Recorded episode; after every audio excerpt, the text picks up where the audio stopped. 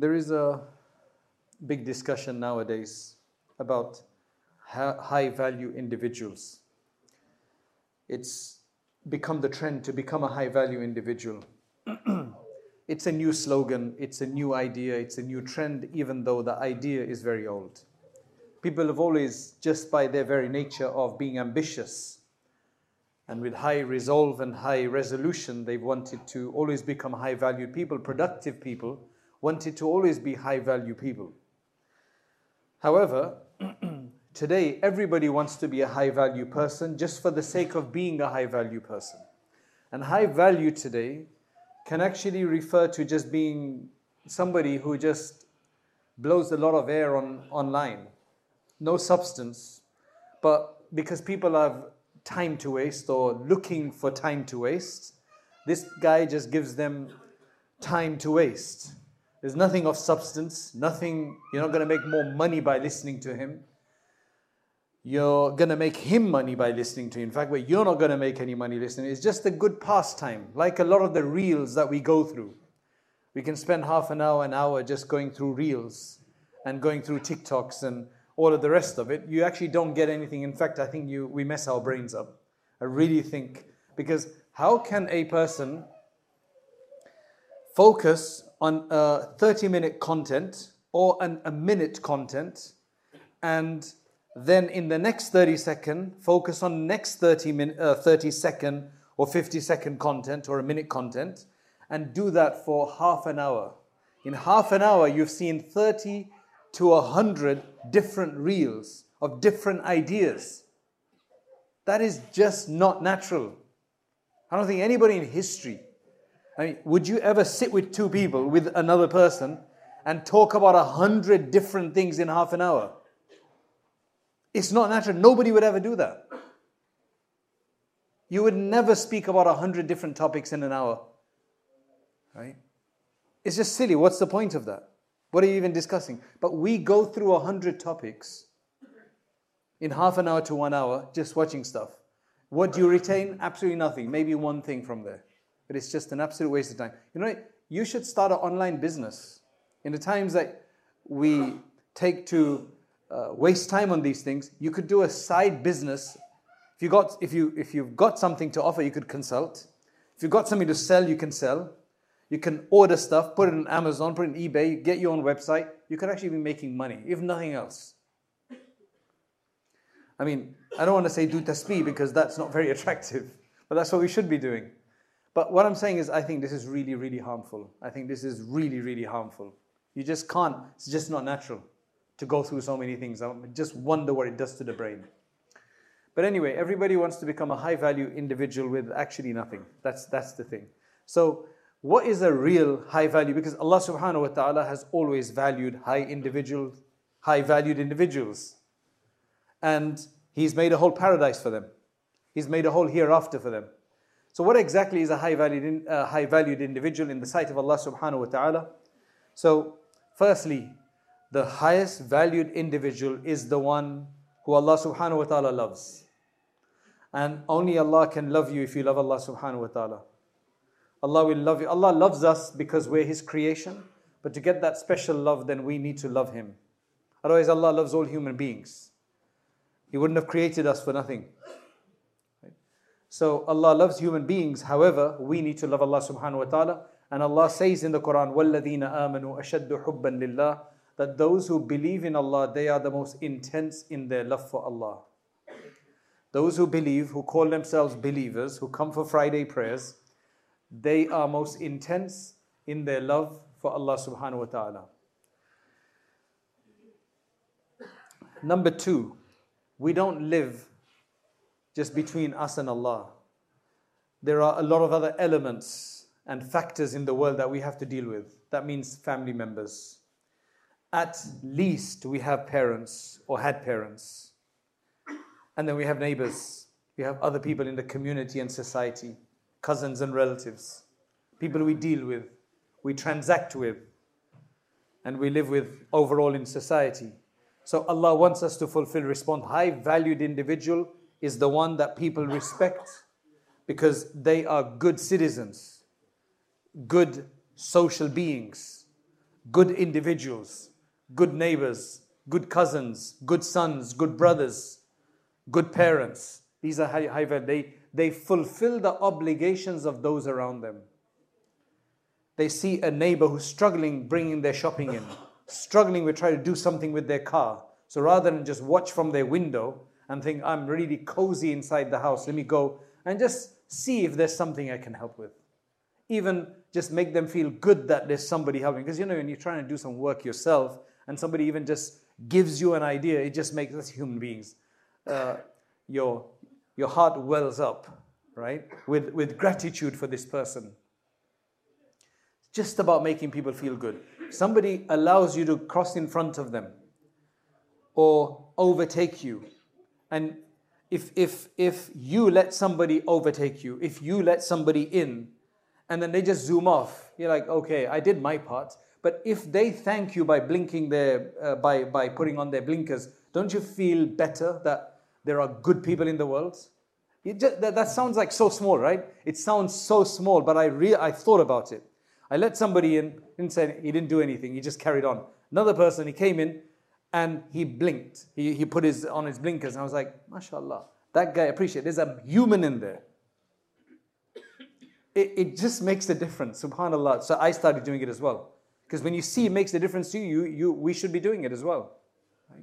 Just thanking somebody else. That's a high-valued individual. Those little moments of putting happiness in somebody's heart, that's really amazing. Because Allah loves it when we are good to His creation. So this isn't just something that we're never going to see that guy in that car again ever. It was on a motorway. We're never going to see that guy again. It's not about that. It's about just raising the happiness of people overall, the joy, right? The experience of people overall. That is amazing. So he is a person who fulfills the responsibilities of those people around him, that whether that be his family members, parents, children, etc., brothers and sisters, employees or employer, colleagues at school, colleagues at work, and of course the spouse. The spouse, very important. They can rely on him, and the question to ask is, are you going to be missed? When we leave this world, are we going to be missed? Or is it going to be good riddance? That's a really amazing, very simple, straightforward way of figuring out whether we are being high-valued individuals or not. We're still alive, we can change it all, right? When I die, are people going to miss me? Allahu Akbar. What a thought that is. What a thought that is. Number three, a high-valued individual is committed to principles. They have principles. They're committed to principles. That's why what is very important nowadays, right? We struggle in this time of individualism. In this time where everybody thinks on their own, including parents and children, it's very difficult to find parents whose children still think alike them. They're on the same wavelength. It used to be the case pretty much throughout history. It would be exception if you weren't. Children carried on the parents' vocations, businesses, farming. It was done deal. That's what it was. Nowadays, I know people with businesses and their children don't want to carry on that business. They're having to sell it. Unless it's a business where you just sit and rake in money. No effort. Right? If it's a business of effort, they don't want to do it. They want to do their own. Right? Which sometimes is fine, but I'm just saying, you get very few parents and children who actually even think alike.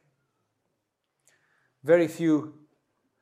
What we need to do is, the reason is that if we have principles and we've been able to really put down importance of those principles in our home and get our children to buy into those principles, then subhanAllah, then everybody's going to have principles. So for example, if our child does something off track, we say, you can't do this. He says, oh, but my friends are doing it. I say, you can't do that because you're a khan. Right? If you're a khan, right? You can't do this because you're an Islam. Because your surname is Islam. Right? Any other surnames here? Akunji, is that a surname here? Right? You can't do this because you are a Patel. You're an Akunji, you know what I'm saying? There has to be this family pride that we don't do this kind of stuff. When that child goes out there, he sees others doing it, but you know, I'm supposed to be different. I don't do this kind of stuff. We got principles. Have we ever even thought about giving principles to our family? Like as a principle, we don't do this kind of stuff. You can say, we don't do this because we're Muslim. You could do that. Use whatever you want, as long as you don't make them show off and think they're superior to everybody and look down upon everybody else. It's about principles. So when a child thinks that it's not just about me, I am holding the weight of a whole tribe or a whole community or a whole family, I can't go against that. It gives you a lot more resilience and strength. So commitment to principles. I'm having to rush this away because we have very few minutes to do this. Number 4. If you're a person of principles, you will defend your correct and valid interests. It won't be just free for all or whatever it is. Move with the tide. Go with the trend. Change every day. A taboo that you had 10 years ago, now it's okay. That's the crazy modern world. We need principles. Right? And for that, you have to defend your interest. Defend things that are important. If you don't have principles, you've got nothing to defend except your so-called freedom. Right? So what's important is to understand you have principles, you have to be able to defend your principle. That means one of our biggest principle is Islam, and then it's humanity. Islam and then humanity. And that's what we see is a problem today based on what's going on in Palestine and Gaza. People don't have principles, have no interest in proper humanity. It's just biased support of one group of people over the other. There's no humanity here. Your religion has to be defended. And that means by fulfilling your defense and making sure that you're a good representative, that we are representing it well. Your God, your Prophet, your family, and all your other values, they have to be defended. In Arabic, they call this ghayrah. They call it ghayrah. In Urdu, they call it ghayrat, if you've heard of that idea. Ghayrah means a sense of protective jealousy. Protective envy for your principles. You see that your family members or some idea that you really believe to be a good idea is being ridiculed or is being downtrodden or something like that. You stand up for that principle because you have a sense of justice. You have a sense of honesty and truth.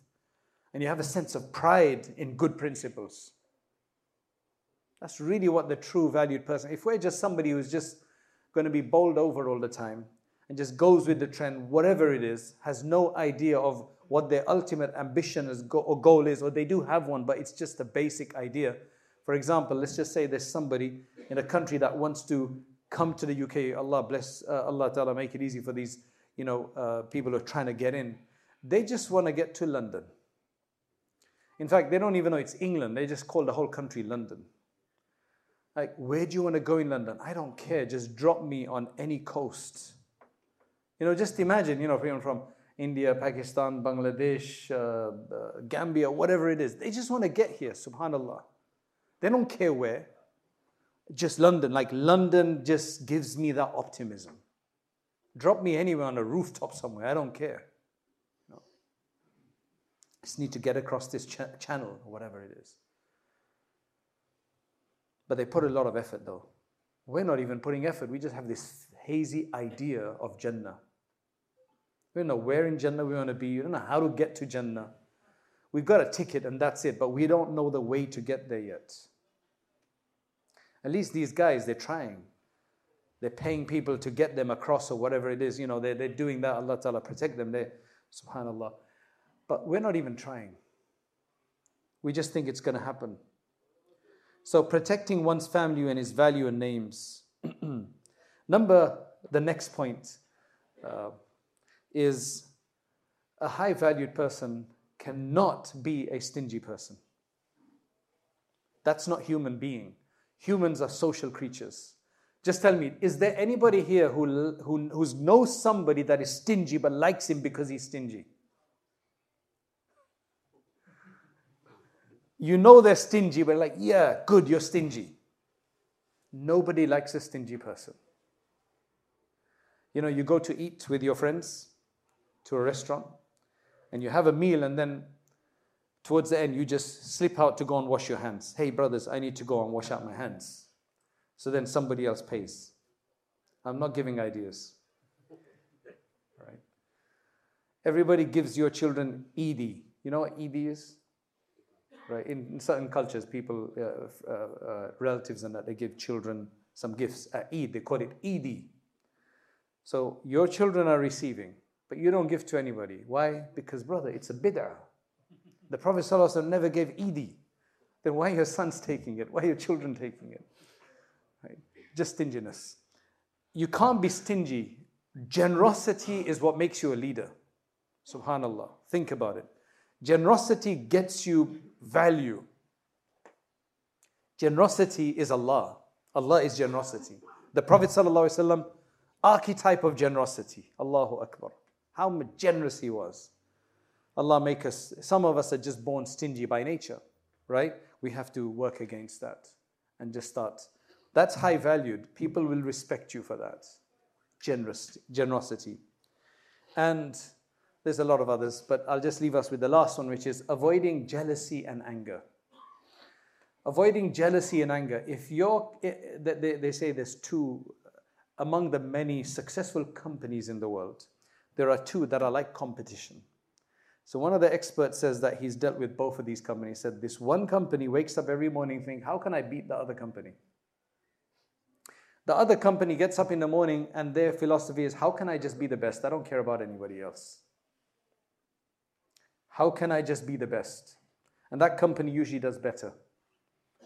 They're just trying to be proud of their own product. It's not comparison. It's just, I want to be the best. I just want to be the best. There's somebody, he's got a wedding in the family. He's got multiple quotes for caterers. And difference is 5 to 10 pounds. He doesn't want to go with the cheaper ones. Why? He knows that it's impossible for them to give him good food with that kind of money. And below his pride, below his status, he thinks, not to show off, that he's going to feed people hit or miss food. Whereas the others who are charging more, they're guaranteed their food is known. For example, it's about getting the best for the right reason. People in their weddings, we'll have all of these other stuff like expensive flowers and so on, and then the food is. Just feed somebody good food, that's halal. Right? All the other stuff, just forget that. Put the money where it really should be. Because feeding people is a sunnah of the Prophet ﷺ. In fact, he said, أَطْعِمُ الطَّعَامِ. Feed people. Feed people. وَصِلُوا الْأَرْحَامِ. And be good to your relatives. So when you're feeding somebody, don't ever skimp on that. It's the only place where you're actually allowed to be extravagant. You're actually allowed to be extravagant for your guests, just to make them feel happy, not to show off. The point of a lecture is to encourage people to act, to get further, an inspiration, an encouragement, persuasion. The next step is to actually start learning seriously, to read books, to take on a subject of Islam and to understand all the subjects of Islam, at least at their basic level, so that we can become more aware of what our deen wants from us. And that's why we started Rayyan courses, so that you can actually take organized lectures on demand whenever you have free time, especially, for example, the Islamic Essentials course that we have on there, the Islamic Essentials Certificate, which you take 20 short modules. And at the end of that, inshallah, you will have gotten the basics of most of the most important topics in Islam, and you'll feel a lot more confident. You don't have to leave lectures behind. You can continue to leave, to listen to lectures, but you need to have this more sustained study as well. Jazakallah khairan. Assalamu alaikum wa rahmatullahi wa barakatuh.